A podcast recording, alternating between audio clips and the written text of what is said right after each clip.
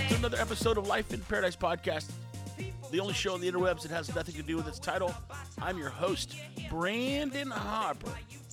Today is Sunday, April 10th, 2022, and I've just returned from a mission. I'll get into that a little bit later. It is a hot and breezy day here in South Texas today. Actually, it's more than breezy, it is downright freaking windy. You may or may not hear some branches scraping on the roof of the little building that I'm in. If you do, just ignore it. Probably won't bother you nearly as much as it bothers me. Got some good stuff to talk about today. Uh, getting ready to launch the YouTube channel. I know you've been hearing me say that for like forever, but I think it's coming. Um, just got a couple more things to do. I hope to record a few videos this week and then put them all up uh, next week to launch. So stay tuned for that. Thanks for tuning in to the Life in Paradise podcast. I'm just a regular dude with a regular job and lots and lots of opinions. So I come here about once every week or so to get them off my chest. You don't have to agree with them, you don't have to like them, but we can still be friends. If you have opposing viewpoints, I'd love to hear those. I'm not one of those guys that'll bite your head off for disagreeing with me. I might think about it, but you'd never know that. Thanks again for tuning in. Sit back, relax, and let me fly the spaceship for about the next 30 to 45 minutes. You gotta move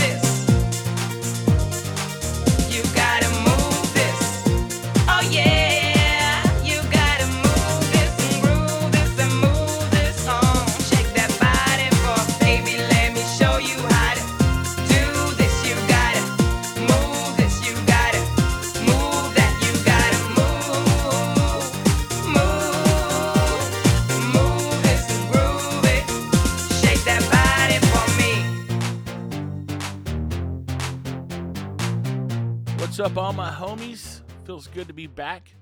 Back in front of the mic with a headset on, staring into a pile of computer screens and a bunch of cords and buttons, and I'm not sure what any of it does. But here I am. I spent most of the week last week helping a cousin of mine out whose house was literally destroyed by a tornado. And I don't overuse the word literally like a lot of people do. You'll never hear me say, my head was literally about to explode, unless I was like on a battlefield and there was bombs going off around me. But the house that I went to go help out my cousin at, the roof was literally torn off of the house. And thank goodness no one was injured. You know, it was a pretty scary situation. I don't wish it on anyone. Well, maybe some people, maybe Kamala Harris. But other than that, I don't wish that anyone's house gets destroyed in a tornado or any kind of natural disaster. Growing up outside Houston, I was pretty familiar with hurricanes and storms and disaster and destruction, but I'd never actually gone through one. And I say gone through, I didn't have to go through this. My cousin did. And I went there to help him out because he's like a brother to me. And I know he'd probably do the same. And so I- didn't really know what to do other than just go there. And so I went there and I helped him sort out a few things. And, you know, I think it's just good to have support around you in those situations. And, I mean, I didn't do- a lot of manual labor, I didn't do a lot of heavy lifting. Um, I offered offered to do things that I could do and and helped just keep him on a track of getting things sorted out because it's hard to focus on the big picture when you've got thousands of tiny little tasks in front of you. And it can be the um oh what's the old adage paralyzation by analyzation or whatever. I don't know. I can't think of it, but you can get paralyzed just from not knowing where to start. So I was there most of the week. I was able to separate myself from the beer world, and that was great. But in the meantime, I felt like this was a good opportunity to remind everyone don't don't take things for granted. You know, uh, someone could have easily died in this storm, and it's quite frankly a miracle that, that no one did. And so it's a shame that it always takes disaster to put things into perspective, but oftentimes it does. So I'm doing my duty in reminding you to thank the lucky stars above every night because you too could have been hunkered down in a house with the wind blowing 150 miles an hour and the roof literally comes tearing off in the middle of the night and the power's out and it's pitch black and the rain's pouring in. And so just just look around, look at the things around you, appreciate them, be grateful for what you have and and just keep in mind that your health and your safety and your family is the most important thing around you. Everything else can be replaced or rebought or ordered from Amazon. So, I'm going to just leave that at that and uh, move on to the next topic here. I know that was a little bit deeper than what I normally do, but I felt like it's a good opportunity to to use it as a as an experience to help other people. And yeah, now I'm gonna quit quit rambling about that. You can you can tell like what I feel comfortable talking about and what I don't. I'm pretty sure you can. I sure can. And just to set the record straight, it's not that I I don't feel comfortable. Hold on, I'm sounding like Joe Biden here. It's not that I don't feel comfortable talking about it. I don't feel comfortable telling people what to do, other than for the little bit at the end of the show when I always give some advice. But other than that, I don't like. I'm not the kind of person that runs out and screams to everyone that they should be thankful for what they have all the time, and that the. I'm just not. I'm not that person. But I I do feel the need to reiterate it when I see it with my own eyes. And now I'm gonna leave that at that. Speaking of our amazing president, you know I got a good one for you today. I don't know if you saw the the video going around of him in a little room in the White House with a bunch of staffers, and Obama was in there. And I don't obviously I don't have a way to to show you a video, but if you want to just look it up, you can look it up. Just search for Biden White House Obama ignores, and you'll see it. It's it's probably more cringeworthy than, than most of the World Star videos that you might see. If you don't know what World Star is, just go like search for World Star Hip Hop and look at some of their videos. They're very cringe, much like the videos of our president. So anyway, so Biden's in this room with Obama and Kamala, and Biden looks like the guy at the party, like the the football team manager who's at a party with a bunch of the cool kids and like tapping him on the shoulder. Like all picture all the cool kids are standing in a circle and they're talking and laughing and just having a great time. And then there's the manager behind them who like wishes so bad he could be cool he could be in with the cool kids when in reality he's probably going to be way smarter and way richer in the long run but during high school he wishes he could be part of their little circle so he taps the the quarterback on the shoulder and he's like hey hey, hey, remember that time? Um, remember that time you threw me the football and you were surprised I caught it? Yeah, re- so that's the guy he is. He's doing that to Barack Obama, tapping him on the shoulder. Obama kind of just shrugs him off.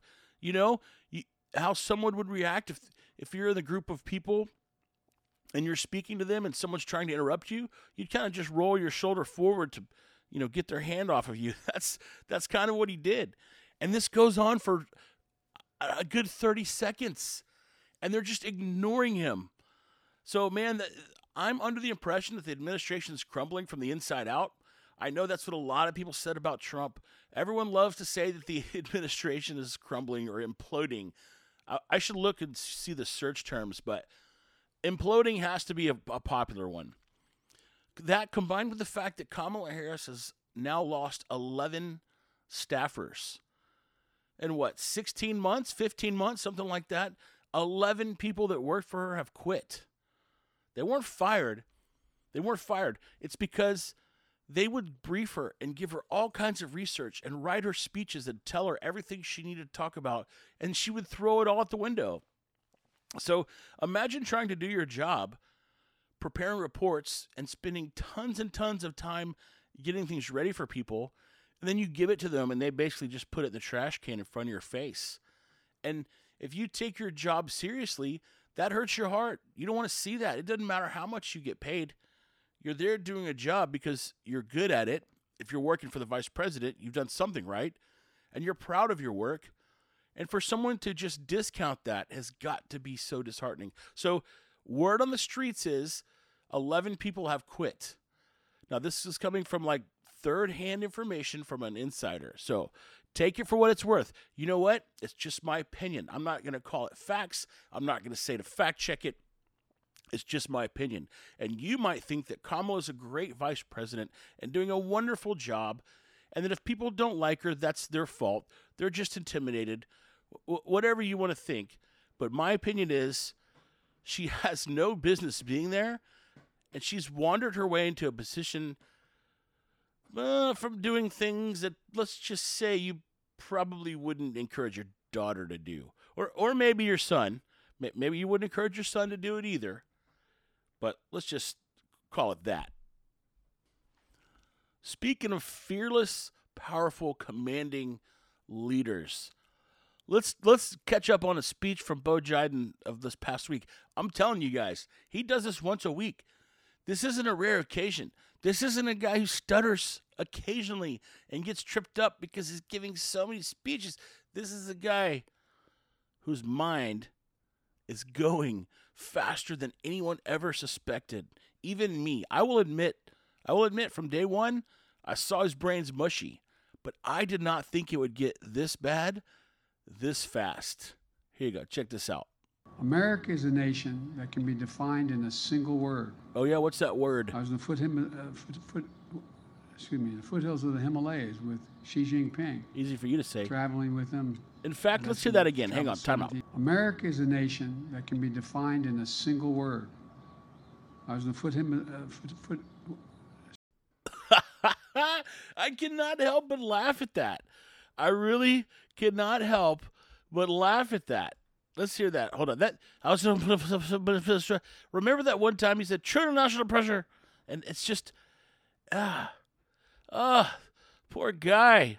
I was going to foot, Him- uh, foot, foot excuse me, I was in the foot, Him- uh, foot, foot excuse me, I believe what you're trying to say, Joe, is I was in the foothills of the Himalayas. I was in the foot, Him- uh, foot, foot excuse me, the foothills of the Himalayas with Xi Jinping, traveling with him. I guess we traveled 17,000 miles when I was vice president. I don't know that for a fact. Wait, he doesn't know what for a fact? He says I traveled 17,000 miles, but I don't know that for a fact. The dude sounds like he's about to fall over and die. 17,000 miles when I was vice president. I don't know that for a fact. What do you know for a fact, uh, Joe? We were sitting alone. I had an interpreter and he had an interpreter. I He looked remember. at He didn't- Why didn't you just have and one said, "Can you interpreter? Define America for me. And I said what many of you heard me say for a long time. I said, yes, I can. Give me the in whisper. one word, Whisper, Joe. possibilities. Possibilities. Possibilities. Possibilities. That in America, everyone should be able to go as far as their hard work and God-given talent will take them. And possibilities, we're the only ones. That's why we're viewed as the I read press we from think anything's possible. Anything possible. Oh my goodness. This dude. This guy, he's going away. I'm telling you what, he's gonna go away. He'll be gone by November. Tell my girlie I'll be gone till November. Because if you'll notice in the news, all the media is turning on Hunter Biden. They didn't get any new information about his laptop. For those of you that don't know, a quick catch up Hunter Biden in 2019 left his laptop at a repair shop. The dude was going through the laptop. Uh, whether he was snooping or not, who cares? Doesn't matter. Found a bunch of nefarious information that linked Hunter Biden to all these scandalous deals that he's been getting paid for, selling secrets for years and years and years. This is what the Biden family does. The guy makes a backup of that, submits it to the FBI, and then reports to the media. Well, then the left wing media, which it blows my mind that we now have two sides of the media, but we do, the left wing media comes out and goes, that was Russian information. It's not true. We got to fact check it. So take it all down. They banned everyone from Twitter. They banned it. They banned everyone from Twitter. They kicked everyone off all kinds of platforms for showing it. Come to find out, now they're saying it's true. Now the exact same people, they're not issuing apologies. They're not coming out and saying why. They're just now reporting the story. And so, what's changed, might you ask, since that was first released and now? Yeah, I can tell you what. They got the election from Trump. He was able to not win. And now they're realizing that, that Biden's not going to make it. He's not going to do it. There's too many problems. There's he can't speak, he can't complete sentences and they know this because you can't hide it. It's not a secret. It's more than stuttering.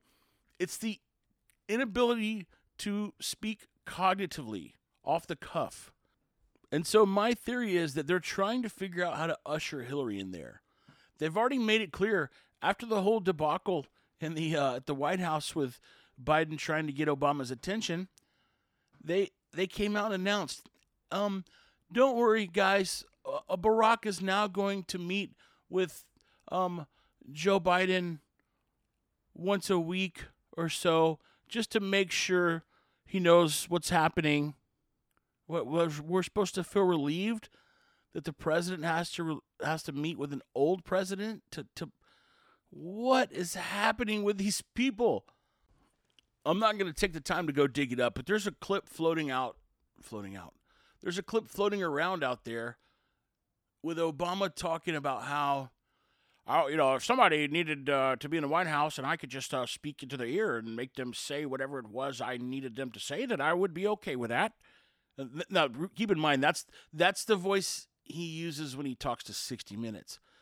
Whenever he talks to a room full of black people, he'll change his dialect just like this a little bit. And I think it's so funny the way that politicians do that. Hillary Clinton did it too. So did Bill. Super funny to me. Anyway, he did admit that he would be willing to control someone in the White House and just speak into their ear. My, my, my. These these foreshadow, foreshadowing comments are just all coming to truth. It's it's scary, frankly. It's quite scary. Yeah, it's funny and scary. So I'm gonna go ahead and predict it here. I'm gonna say, uh, by the end of Biden's original term, he'll be gone, Kamala will be gone, and Hillary will be in. I don't know who else will be in, but I suspect Hillary will, and she'll pick someone, you know, someone that that can grab the voters that she can't grab. You know, she'll get all the the suburban white middle-aged women who are just who just think that we need a woman president just just because we need a woman president. And uh, not not because they're fearless leaders but just because we need a woman. Just just time for a woman. Just time just pick a woman. Don't get me wrong. I love women who are in leadership positions. But the minute you pick someone based on their plumbing that's when you start to make mistakes we're trying to run a country here. We're trying to win at the world. We're trying to outperform every other country on the planet. We might go to war. We might have to go to battle. You know we need the strongest person. Person. Person. Doesn't matter if it's a man or a woman. So there you have it. Brandon harper's prediction of the end of slow mo joe biden. Speaking of glitch in the matrix last week or actually i think it was week before last in houston they had a glitch in the system in the jails and 300 inmates were let out erroneously. Well, Brandon, what's the big deal? Sometimes computers make mistakes. Yeah, sure they do. But you know me, I'm a conspiracy guy. I don't think computers made mistakes. Could you imagine? Okay, let me back up a little bit. So, if you're not familiar with Houston, it's turning into a third world city. It's crumbling, crime is going through the roof, the leadership is all corrupt. It's going to turn bad. It's going to get ugly. So Houston's going to be like Detroit in about 10, 15 years. Anyway, we're at the beginning now, and they let out 300 criminals. They've also recently reformed their bail program so that anyone who goes to jail just gets turned loose. And that's not an exaggeration, it's truly happening. Week and a half ago, a, uh, a sheriff's deputy in Harris County, which is Houston, walked outside and saw some thugs stealing catalytic converters out of cars. And so they pulled out their gun and they tried to stop them. Well, the sheriff's deputy was killed. They were off duty in their neighborhood. They were shot and killed. Before the funeral, before the funeral happened, the the killers were back on the streets. They were released. They were charged with murder. They were caught stealing something. They were caught they're too lazy to go work. So they got caught stealing things from other people who are willing to work and in the act of doing this theft, they were caught, they were told to stop, And instead of complying and admitting and acknowledging they were caught and taking their licks like grown ups, they shot and killed the person that confronted them. And they were back on the streets within a matter of days. I don't know. I don't know who you are. I don't know your background. I don't know where you're from. But there's something wrong with that. There's something wrong with this. There's something going on. Computer glitches don't just happen. They don't just cause 300 criminals to get released into the streets.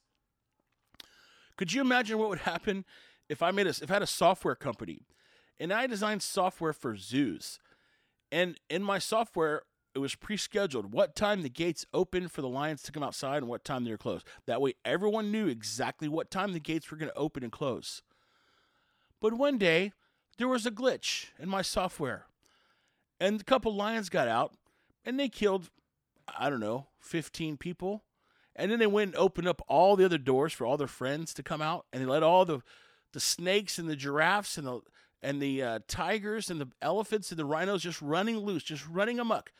Imagine what would happen to my software company if that's what I did was made software and sell it to zoos. And what? Nothing's even being talked about. They're not talking about suing this company who, who made some faulty software. That's there's no headline for that that I could find. I looked for it. So if the city's so mad that a glitch caused 300 prisoners to get released, what are they freaking doing about it? And that's the types of questions we have to ask. Like, okay, here was an event. This event happened.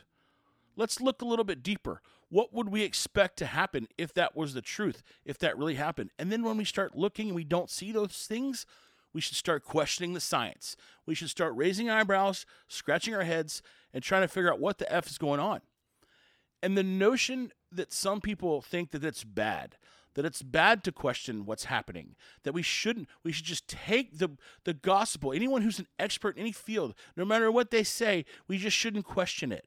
We shouldn't question it. And to me, it's preposterous. It's, it's, it's how we will end up with a country that looks like Venezuela or these dictatorships who they put people in power. And at the very beginning, these people preach about how they have this idyllic country where they can just turn it around and give everyone everything for free. Like being at the strip club with Bernie Sanders, which that's my cousin Harry's line. I just stole it. But you know, it's um it's not it's not sane to not ask questions. We should want to know these things because even if we're on the side of these politicians, even if they're Republicans and we're Republicans or they're Democrat and we call ourselves a Democrat, we should stop corruption. We shouldn't want corruption only when it involves our party. That's weak. That is that is lacking principles. There's no morals there. So we should want to stop corruption no matter who it is. We should want to stop rigged elections no matter who wins. We should want to stop these things that are happening. And the only way we can do that is by starting to ask questions and pointing our fingers. But we don't. We just talk about two two actors who play pretend on stage and one slaps the other one and that dominates the news cycle for 2 weeks. And we've got we've got the the county judge of Houston, Lina Hidalgo, goes to the funeral of a police officer who was killed in the line of duty and shuts down the bathroom. Shut, makes everyone clear out of the bathroom with her security detail. There's six stalls in there in the women's restroom. She makes them everyone get out. She rushes them all out. Someone stands outside the door and they refused a pregnant woman to get into the bathroom. After the end of the service, this poor woman had been holding it, which, from what I understand, when you're pregnant and you gotta pee, you gotta pee. So she ran to the back. Well, Lina Hidalgo, the midget bitch, had already told everyone to get out. She's already put her security at the door, and they wouldn't let this girl through. And she's like, Look, I've got to pee right now. If you don't let me through, I'm gonna pee on the ground. And she stood there and she held it for five minutes. And you know what? Bless her heart. If I was her, I would have dropped trowel, squatted down on those guys' shoes, and just let it rip and just peed all over those guys. I would have bent over and shot it as far as I could. You know, these people, who do they think they are? Who who do you you're elected by the I'm going to calm down a little bit. You're elected by the people who live around you in your community to run things on their behalf. And you're closing down the bathroom at a funeral? You don't care about anything. You don't care about anyone but yourself. And that's the theme with these politicians. It- the only way it's going to change it is if people say things and people do things. It the Oscars don't matter, you know? It doesn't matter if some people slap each other who play pretend. Those things will have no effect on your life. The things that have an effect on your life are the people that you vote into power who think that they're too good to use the restroom at a funeral. It, you know what? This isn't a funeral of like contention. This isn't uh this isn't a Black Lives Matter rally in a KKK killing funeral. Uh, no, this was a police officer who was killed in the line of duty. Do you honestly think you're a freaking county judge? You're almost nobody. You're you're like the boss of the police. And you think that of a police officer's funeral that someone might come in there and try to kill you? Well, honestly, the way things are going, you might have a point there, Lina. You might just have a point. Which leads me very nicely to my next topic. And that is punishments, crime and punishment. You know, I've been thinking a lot about this. And it's just a it's a classic human behavior thing. If people get away with things and there's no consequences, what will stop them from continuing to do them? Well, that answers nothing. These people aren't going to wake up one day and just be like, you know what? I'm not going to take things for free that people work for and go sell them anymore. I'm not going to rob. Conven- I'm, you know what? I'm a new man, as Jeb Bush would say. I'm my own man. So these people don't just get convicted one day by their own morals. They don't just fall into a pool of morality. Their buddies don't just say, hey, man, wake up. You got to quit robbing convenience stores. That doesn't happen. The only thing that disciplines them is the law. And when we have things that's going on in Houston, or when we have things that are happening, like what's going on in Houston, it's just going to get worse because there's no consequences. And so I'm a believer of harsh punishments. Now, that doesn't mean I'm not the guy that says, well, if anybody kills somebody, you just got to kill them. That's it. There's no question asked, no nothing. If you kill somebody, you got to die too. That's not me. I don't feel that way. I do think, though, let's just take an extreme example. If you were in Singapore and you knew that if you spit out gum on the sidewalk, there's a chance that you could be detained and swatted like a bunch with a cane on your back, which happened. Go back and look it up. I want to say it was about 15, 20 years ago. This kid was in Singapore. I think he may have vandalized a car, something like that. Something that we would call trivial, right? Something that in the city of Houston, the cops wouldn't even question you. They would just drive past you while you're spray painting the car. But either way, this guy got caught. They detained him for a long time, months or if not a year, or maybe multiple years. I can't remember. The point is, they got him and they swatted him. And the U.S. pulled all the stops out of the book, and they tried to say, "No, please don't swat him. He's just a, he's just being a silly kid." You know what? There's no cars that get spray painted in Singapore. There's no graffiti. There's no gum on the sidewalk. Now, do I think we should be that extreme? No. Well, I, I don't know. I can't say what I think the punishment should be. This is the same way in dog training. You think just in your dog training, you know everything about everybody. Yeah, pretty much. You're right. But the same thing in dog training. You'll see a dog jump on someone. The person comes in the front door, and the dog jumps on them. It puts their paw. This, this is a stranger coming into you know a, a person's home. The stranger to the dog. They come. They open the dog's jumping on them. The owner's going, Fluffy, no. Fluffy, quiet. Fluffy's barking, Roo, er, er, er, er. And the owner's yelling, Fluffy, Fluffy, no. Fluffy, Fluffy, quiet. And Fluffy's just shooting a finger at the owner, going, I don't care what you say. I'm barking at this dude in my house. And Fluffy's owner's just going, Fluffy, Fluffy, Fluffy, Fluffy, Fluffy. And why is that? Why doesn't Fluffy listen? Because there's no backlash. If the only thing Fluffy has to deal with is the owner in the background yelling its name, well, you know what? It's worth it. I'd rather jump all over this person and get my tail all waggly and be happy and bark at him and be excited and be aroused and be scared because there's nothing telling them that they can't or they shouldn't. There's no option presented to them that would make this, the outcome worse than, than the reward. And so I think we should just increase the punishment until the behavior stops. And that's how it works in dog training. You increase this, the level of punishment until you see a change in behavior, until you see that dog stop doing whatever it is it's not supposed to be doing. And then that's your line. That's where you know, okay, I don't want to overcorrect. I don't want to be too harsh, but I figured out exactly what it took to make Fluffy stop jumping. And you know what? For some dogs, it is a no. It's a no. You can yell at them and they won't do it. And the test is if they don't do it again, right? If you have to yell at them every time and make them stop, no, no, no, that doesn't count. You need them to learn that jumping on people is not an option. And so, through it out enough consistency with the right correction at the right time, they will figure it out. It makes sense to them. If you're sitting there saying, "Well, not my dog. He he can't be trained. He's stupid." That's not true. You just you just don't know what you're doing. And I hate to tell people that, but it's that's the truth. You're not trying hard enough, or you're not outsmarting the dog. And when it comes to crime and punishment, I think we should just keep ratcheting it up until it changes the behavior to an acceptable level, right? Because perhaps you will always have one person per year who puts a pistol in an old lady's face and takes her car. And maybe slaps her across the face with it, takes her wallet, and drives off in her car. Little old lady, 89 years old. You know, these people will walk up to, and if you don't believe me, go do your re- research. Walk up to an old lady, slap her in the face with a pistol, take her keys, take her wallet, drive off in her car. So you're going to have people who do that. Even if it was the death penalty, right? We have the death penalty for murder, murders still happen. So eventually you get to a point where you, you just have to be satisfied with the threshold. In my opinion, what's going on in Houston, I'm not satisfied with that threshold.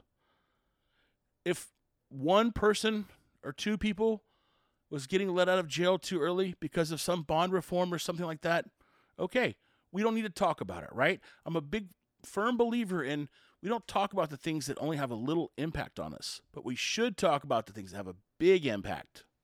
And so, just like with the dog, some dogs you can yell at them, they won't do it. But for most of them, there's like a window of correction that, that I know for a fact. If you can do this and this and that, it'll stop forever. But I don't I don't say what that is. The dog does. Generally, I could say the range probably will be about this and this and that, but we're going to let the dog tell us. We're going to start out with a little punishment, and then we're going to ratchet it up a little higher, a little higher, a little higher, a little higher until we stop the behavior. And that's our point. And I don't understand why we can't do that with crime. Why can't we? I'm not advocating that we cut off your hand for stealing gum. I'm advocating that we increase the sentence until we get the punishment that stops the behavior. It's not a difficult concept. It really isn't. And jail time doesn't change anything. People people go to jail and they come right back out and they do the same thing. So would I be okay with lashings across the back? Yep, you bet I would. You bet I would. To the guy who slaps the old lady in the face with a pistol and takes your car and takes your wallet, yep, I'd be fine with that. See, the definition of cruel and unusual can get kind of subjective. But if we could all agree that we would keep enforcing a punishment until the behavior stopped, is it cruel? Is it cruel if you get the desired outcome and people learn? See, I, cruel to me is things that's like it's too much. You've gone too far. Ripping out someone's fingernails for stealing a purse, I'm not cool with that. Unless we try everything.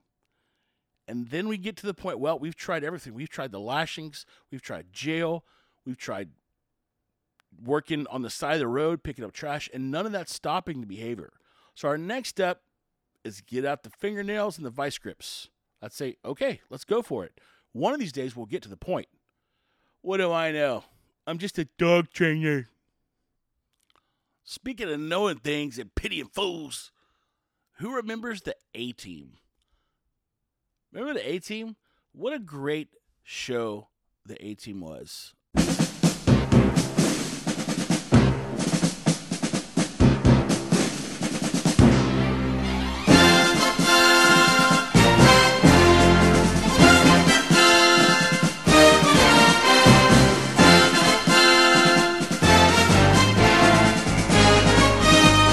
I know what you're thinking. I don't pay money to hear you talk about 80s TV shows. Well, you don't pay money for nothing, but I'll talk about whatever I want to talk about. It's my show. All right, the A team. Why did I bring this up? Because because racism. That's why racism.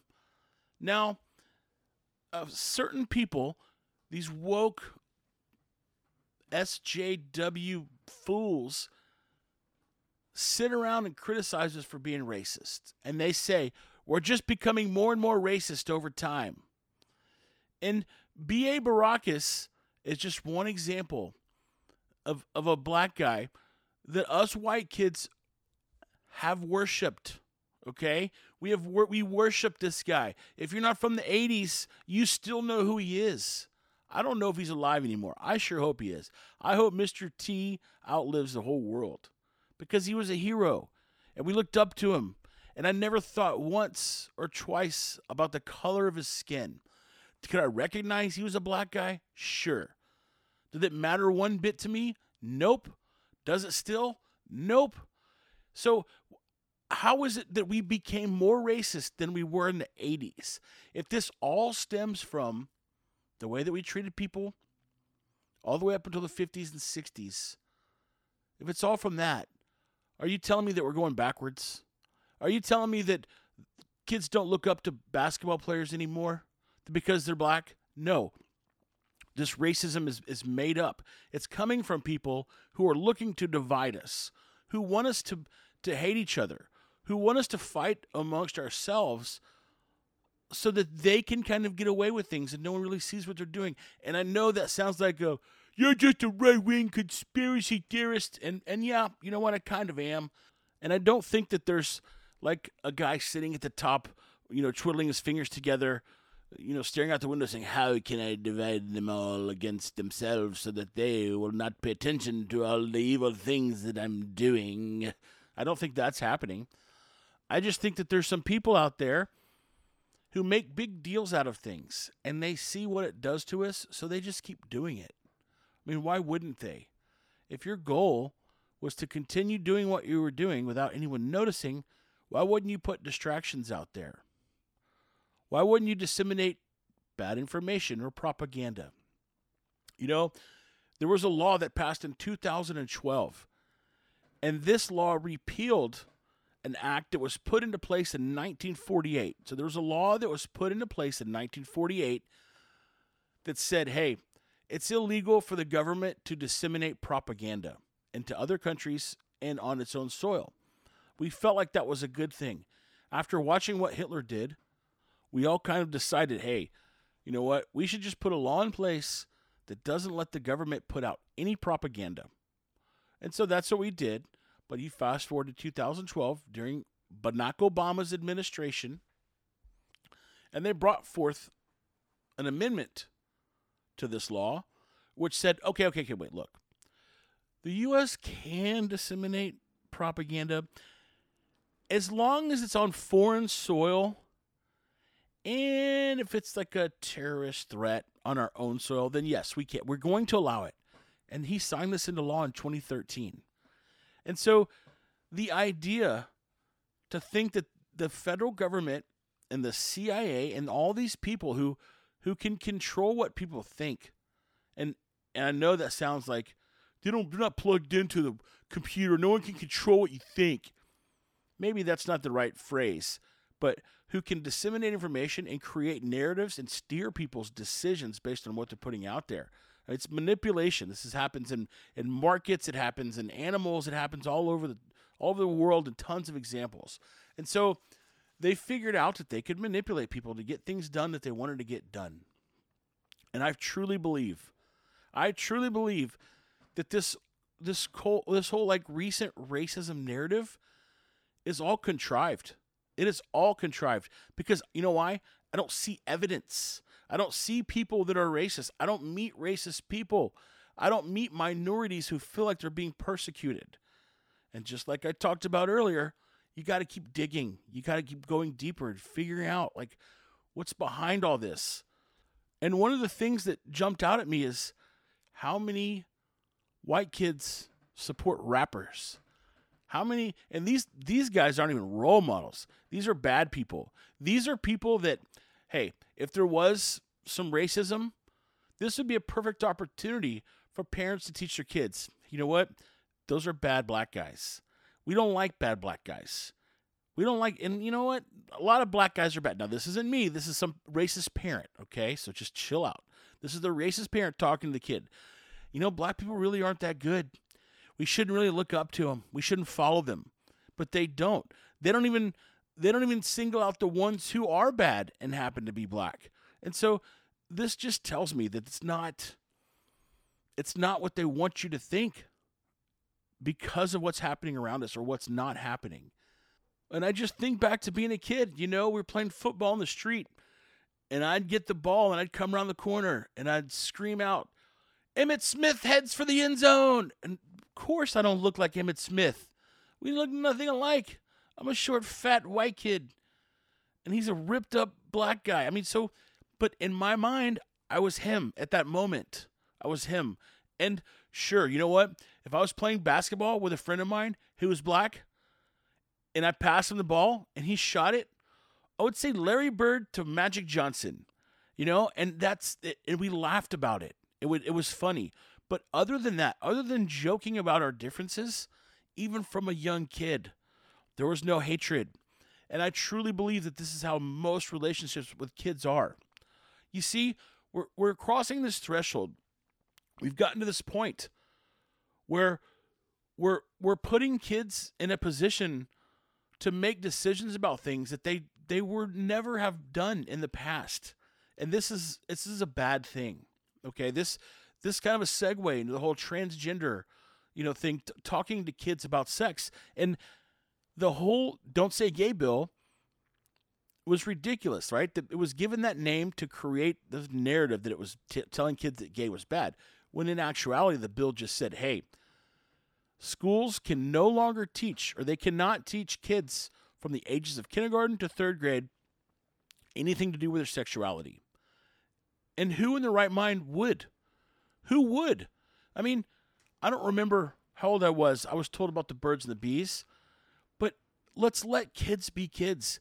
If we don't if we don't plant these things in their minds, if we don't tell them, you know, you're being racist, you must make sure that you have black friends so you're not racist. If we don't tell them that, they won't think about it. They're just going to go on about their lives.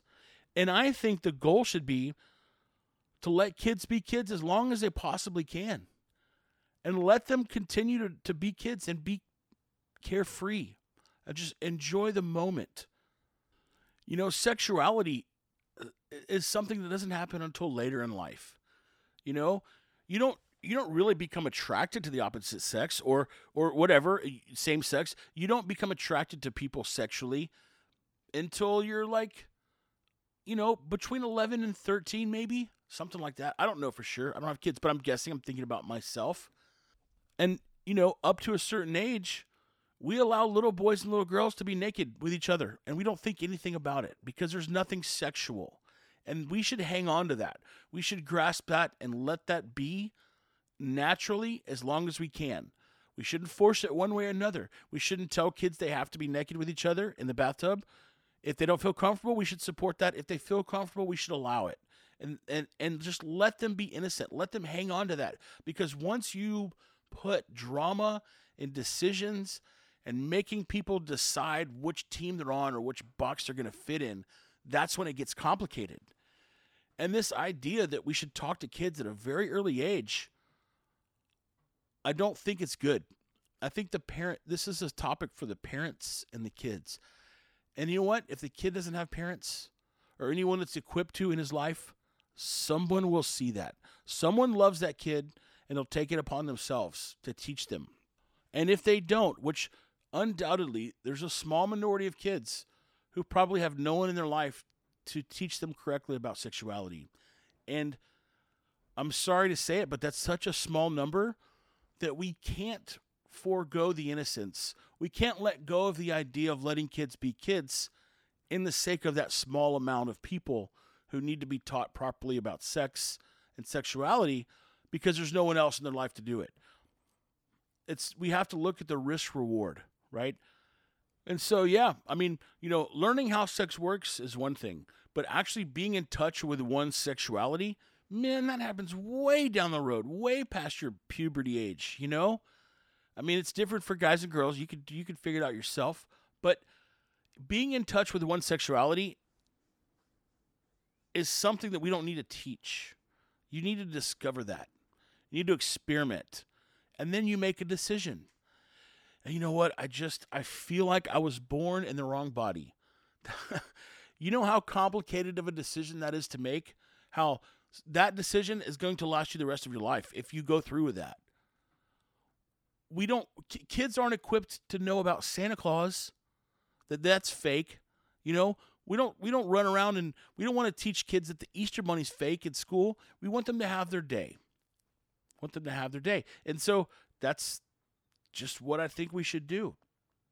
Just settle down. And you know what? I don't like this forced grooming. I don't like all these words. I don't like to put names on things. And I know it sounds so cliche, but I don't like to put people in boxes because it ends up just being more divisive. You know, masker, anti masker, anti vaxxer, groomer. These words are what helps us stay divided.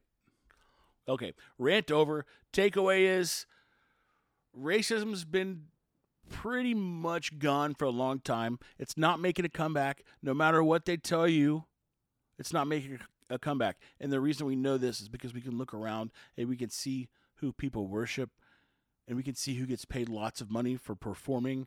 We can see these things way more than what we can be told. That's it. That's all I'm going to say. Mr. T for president, fool.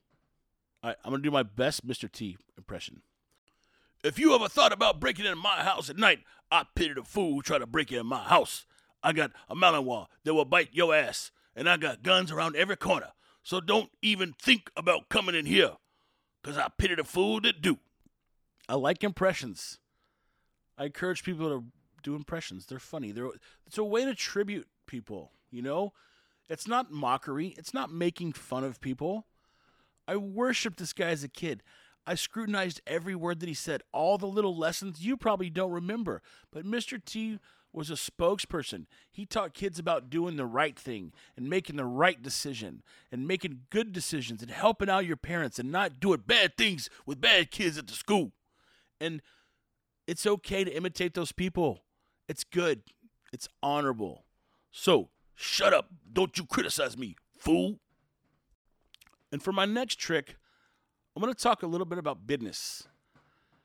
And going through the whole COVID situation and the money that was available for businesses and how back in the day, you know, when whenever the banks were getting bailed out after the um, the housing bubble busted in 2008, right? We had banks that were too big to fail, and everyone was mad because all these banks got bailed out. Well, they were bailed out because they were told to make loans that the government asked them to make, and it, the the loans didn't go through. So the bank went back to the government, said, "Hey, you told us to make these loans. They didn't work out. Give us our money, bail us out." And so it was a, it was kind of a messy deal.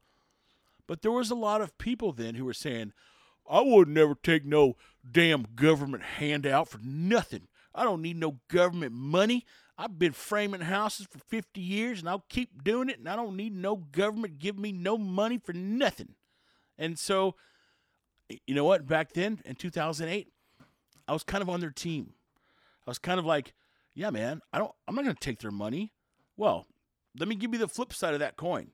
As you get older and you get wiser and you see more things and you get to experience more things and everything makes sense differently, here's my new take. We did take loan money and we needed it to stay in business. And so I'm glad we did. So now that we have that out the way, think about it like this and and this didn't drive our decision, but I completely see how it could drive a decision. Let's say you got a town of 400,000 people. You have a business and you bake cakes. And there's five other bakeries in town, and they all bake cakes, and you're all competitors.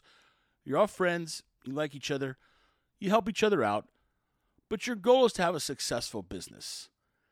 And so you hear that there's these flour shortages and flour's about to go through the roof And so you think to yourself, if flour, if the price of flour goes up, no one's going to buy my cakes. I'm going to go out of business. So then Uncle Joe Biden wakes up one day and he goes, uh, we're going to disseminate money uh, to, for the food shortage, flour, uh, flour here cri- uh, crisis uh, situation. And so he offers to give money to all the bakeries in order to offset their exorbitant flour cost. And in doing so, you're faced with a decision do I take the money or do I not take the money? And the only thing that really matters, well, not the only thing, but the biggest factor is if looking around, if you think that all your competitors are going to take the money. Let's say you have a pest control business, and let's just say that the government, for whatever reason, throws $100,000 to anyone who has a pest control business if they need it. If you don't need it, don't take it. If you need it, take it. And let's just say you, in your little pest control business, you've got five trucks, five operators, you've got a couple people in the office, you've got a salesperson, maybe two, and you've got about $500,000 wrapped up in your business. It's worth about 500 grand. And let's just say you have the option to get 200,000 more, or sorry, 100,000 more. You could grow your business by 20%. Yeah, that's appealing, right? You could you can take that money and go hire a couple more drivers or another salesperson. Or you could not. But if you don't, your competitor's going to. And so now you're faced with a decision, do I take the money just so I can keep up with my competition, maybe grow a little bit, maybe gain some market share, give myself an advantage if they don't take the money? I not take the money and watch them go to the moon? And this is a huge, huge factor because you, unless you've run or owned or operated a business or small business, you don't realize how competitive it is. The, the marketplace is a, is a beautiful thing for consumers. It's a tough environment for businesses because a free market will only allow enough businesses to to emerge as long as there's enough profit, as long as there's enough money to support them. At some point, markets become too saturated with businesses, and now consumers have choices and they could shop at this guy or that guy, and so they look for the better deal. So everyone lowers their prices a little bit to try to maintain their customer share. And eventually it gets to the point where there's no more space for any new business. And so, yeah, I mean, it's um, it's it's crucial and it's a big decision. It's not so easy as saying, "Well, then don't take the handout money." You know, it's not it's not that simple. It's a you're giving up a competitive advantage. You maybe you need the money just to keep up with your competition. You know, maybe you won't even be able to get ahead, and that's kind of our position. We we took the loan. It wasn't free money. It was a loan at a good interest rate, and maybe we need the money, maybe we didn't. Who knows? But I knew that if we didn't take it, there's a chance that our competitors would take it and they'd be able to get a leg up on us. And that could end us. You know, if you if you give up some of your market share to your competitor, that could put you in a bad, bad position. So we were faced with that option. And so I encourage everyone to think about it from that perspective. And it's like I always say, it's not people who who use systems or even sometimes abuse systems that I blame. It's people who create systems that allow themselves to be taken advantage of. That's the issue. There's always going to be people taking advantage of systems. And if you don't want it, you have to plan accordingly. And that's what people fail to blame the government for all these systems that get taken advantage of. They want to blame the people who take advantage of the systems. And I disagree with that. It's a common talking point amongst the right is to say, when lazy sons of bitches just want to sit at home all day and not go work or do nothing. Well, well, buddy, everyone has a price at which they'll sit at home. If I offered you $250,000 a month and you could sit at home, would you do it? Well, I mean, I wouldn't just sit around and do nothing. Okay, but would you still go to work? Would you go punch a clock and run your, your equipment every day? Well, I don't know. Well, that's my point. Everyone has a price. Don't blame the guy who's got a lower price than you do. Okay. For my next trick, I'm going to wrap this thing up. Today was a good, long podcast. You got your money's worth today out of me. I think I actually covered everything in my notes, actually, and I'm proud of that. So 55 minutes and two seconds in, I'm going to call this thing over. I got a new flat top griddle, an outdoor griddle. You've probably seen them. They're called Blackstones, but the one I got's a knockoff made by Sam's Club. And you know what? I've kind of made a decision. This I made this decision about a week ago. I'm going to support the Walton family and Walmart more than I'm going to support Amazon, Home Depot, Lowe's, and all these wokey woke woke woke companies out there. Because and you know, I guess I'm going to be in a bind. If Walmart comes out and tries to be wokey woke woke, I don't know what I'm going to do. But for now, the Waltons, good family. I don't care how rich they are. They've made tons of money. They've done things right. And I would rather them have my money than Jeff Bezos have my money. And that's it. That's it. So, as much as I don't like the Walmart experience or the Sam's Club experience, I also don't like Home Depot or, or, or these other places. Amazon, I'm not to lie, I like Amazon. I, I do like the way that they fulfill all of my needs instantaneously. But if I can get it from Sam's Club or Walmart, I'm to start doing that. I don't care what you do, it's your money. You do whatever you want to do with it. So I'm to go cook a meal on my flat top griddle, and I'm to try to make it last a few days. I always get new. This is my 13th outdoor cooking device that I've owned. Maybe one day, if you're lucky, I'll sit here and list them all. But this is number 13. So I'm excited to get this thing going. I appreciate you listening today. Life in Paradise podcast, where we talk about politics and racism and anything but living in paradise. One of these days, I'm going to get all this sorted out. My goodness, I hate technology. I'd like to encourage everyone to go out there, be thankful for the things you have, be good to people around you, give some things away to people who need them, pay for someone's coffee behind you, don't sweat the petty stuff, and most of all, don't pet the sweaty stuff. Thanks again for listening. Life in Paradise podcast. Keep it tranquilo. and take your baby by the heel. But listen up now. This is serious. When you're tempted to do something wrong, even if the reasons are good, think twice. Because you never know how things will turn out. You might be getting yourself and everybody else into a whole lot of trouble. Do what's right, and you can't go wrong. Take it from me, Mr. T. You and everyone we knew could believe, do, and what was true. Oh, I said, all. Take your baby by the hair and pull her close and there, there, there. And take your baby by the ears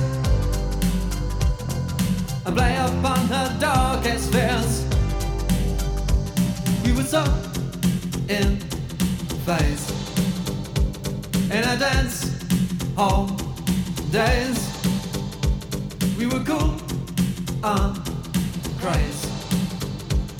When I, you, and everyone we knew could believe, do, share what was true. I said. Dance all days, love. Dance all days. Dance all days, love.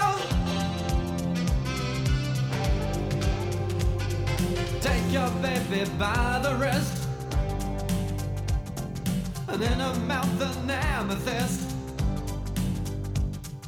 And in her eyes two sapphires blue. And you need her and she needs